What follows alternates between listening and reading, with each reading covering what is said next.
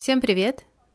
Меня зовут Джейн Рок, и это первый выпуск моего подкаста «Свой голос». Сегодня 1 июня 2021 года. Мы в пригороде Сеула. За окном моей квартиры уже давно отцветшие кусты сирени. Мы живем на первом этаже. Возможно, вам слышно две корейские мамы с детьми проходят сейчас мимо, о чем-то оживленно разговаривают. Мне хотелось бы, чтобы этот подкаст стал моим аудиодневником. Я намеренно не собираюсь делать дубли. Мне просто захотелось попробовать услышать собственный голос, найти его –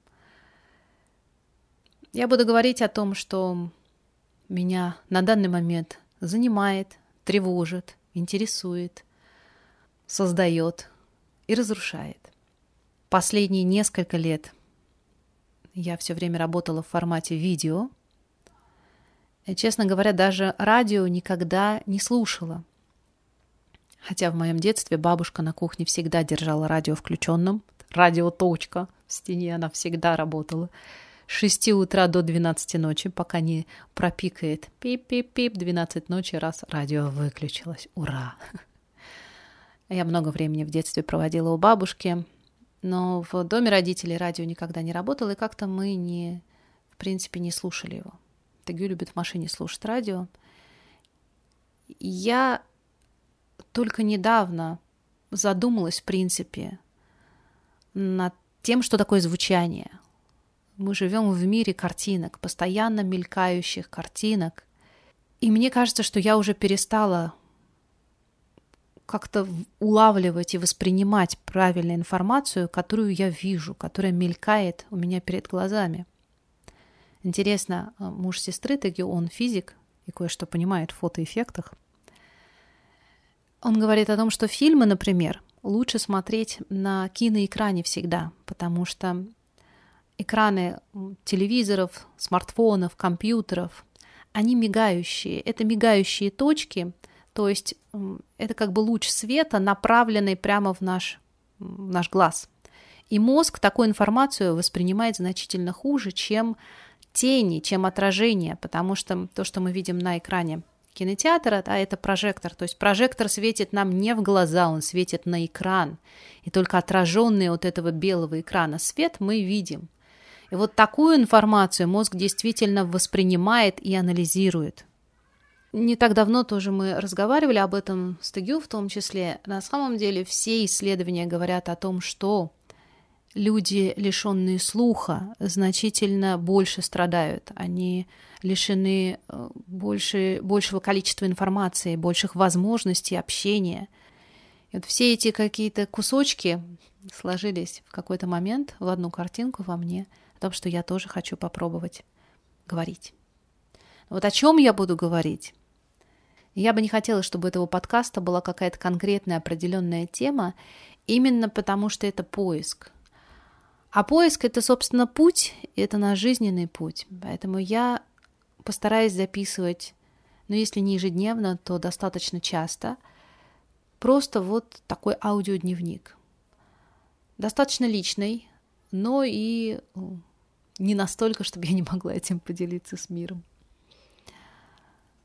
Вот сегодня первый день лета. Кажется, в России отмечается День детей, 1 июня, если я не ошибаюсь.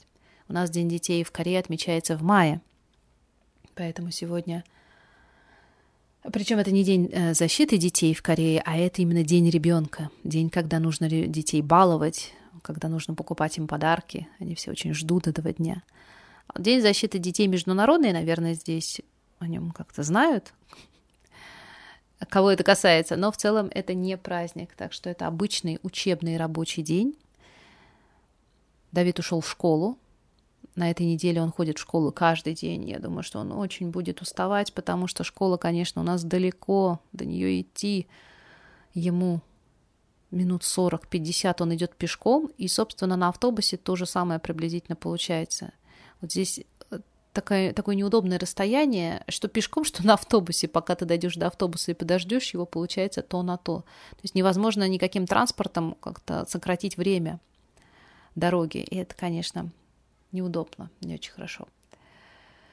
Но ему нравится ходить в школу, в принципе, ему, наверное, нравится тоже гулять, потому что он обратно всегда идет пешком. Разве что очень много времени получается, он уходит из дома в 7.30 приблизительно, чтобы добраться к 8.30, 8.40 в школу. И возвращается около 4. Это, конечно, долго. Плюс у него дальше дополнительные занятия сразу, плюс спорт. Вот со спортом, кстати, у нас загвоздка вышла. Я-то хотела, чтобы он в этом месяце пропустил тэквондо, потому что, в принципе, о, о, это тэквондо. Он ходит на тэквондо с детского сада.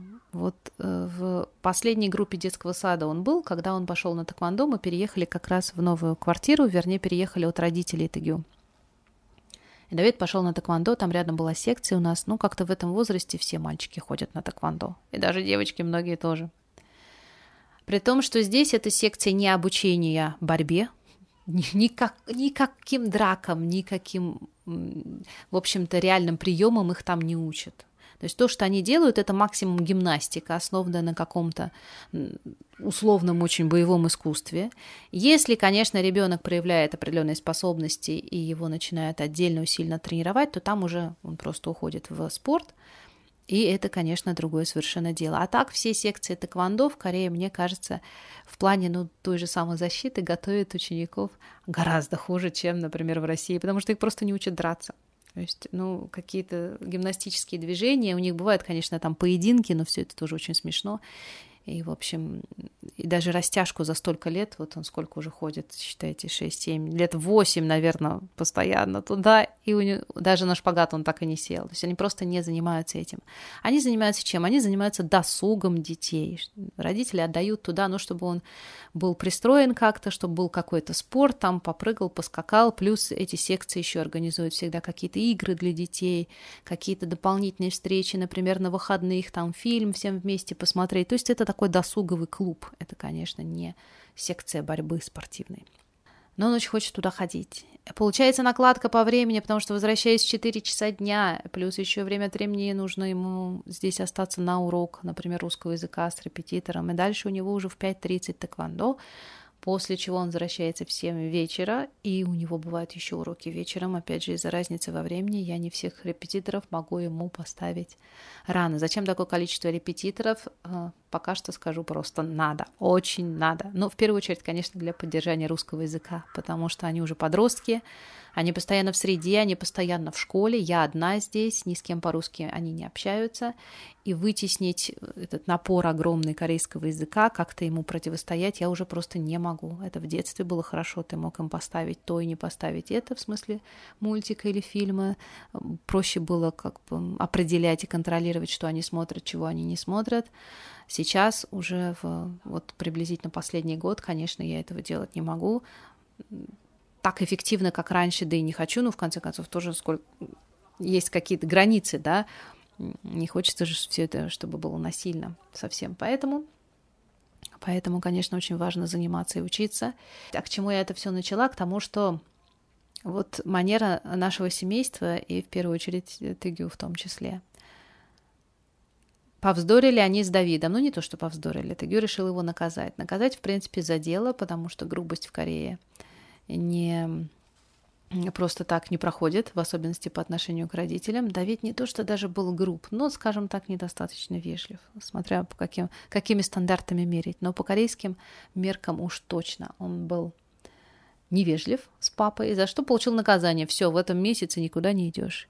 И я вчера даже обрадовалась, думаю, ну, мне, конечно, с одной стороны было очень жалко Давида, потому что я видела, что он переживал, и я тоже ходила его жалела, с другой стороны, я внутренне думаю, ладно, я не буду настаивать на том, чтобы Тыгю отменил свое наказание, потому что, по сути, получается хорошо, если он не будет сейчас ходить на тэквондо. Спорт у него есть в школе, когда он занимается только по зуму не ходит в школу, тогда, конечно, нужно, чтобы он ходил хотя бы на тэквондо и немножко двигался.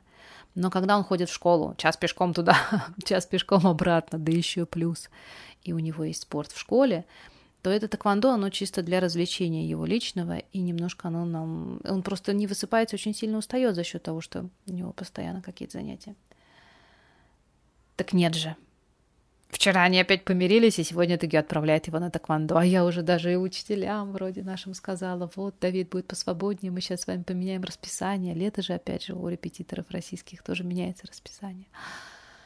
Ой, вот такие перипетии. Но это что касается нашей жизни, это того, что меня сейчас волнует, потому что я только что перед записью подкаста сидела и составляла расписание для детей, чтобы все уместить. Ханна у нас самостоятельный товарищ, она ушла учиться с подружками.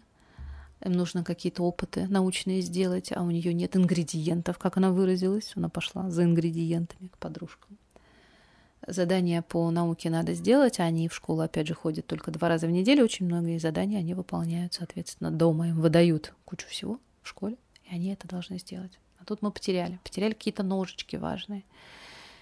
Второй раз ножички уже в школе не выдают, сказала ей учительница. Иди к подружкам делай. Ну вот она пошла. Но у нее там расписание, она сама себе составляет план. В принципе, я ей доверяю и стараюсь ее не трогать. Она у нас на самообразовании. Как она говорит, я с первого класса все сама. Все планирую, все делаю, все сама. И действительно это было так. Она всегда ставит вовремя будильник, никогда никуда не опаздывает, всегда раньше всех собрана, готова, заранее всегда готовит вещи в школу, в поездку. У нее вот всегда все четко по плану. Она молодец. Говорит, я делаю себе правила. Эти правила я соблюдаю. Наверное, на этом можно завершить первый выпуск, который и так, скорее всего, будет достаточно растянутым. Пора и честь знать. Я сижу у Давида в комнате. У него здесь три ящерицы живет. И вот ящерицы сейчас моя основная аудитория. Они так на меня внимательно смотрят. Думают, что ты такое села тут, что-то такое вещать. Лучше покорми нас сверчками. Чем я, наверное, сейчас и займусь. Ой, визги, визги, площадка. Спасибо за то, что вы присоединились к этому подкасту. Я надеюсь, что я продолжу этим заниматься и все-таки найду свой голос. И, возможно, мой голос тоже в какой-то момент станет для вас своим, своим в смысле, знаете, как свой человек. О, зашуршало, зашумело же за окном, приехала доставка, посылки привезли самые разные. Но это значит точно, пора отключаться.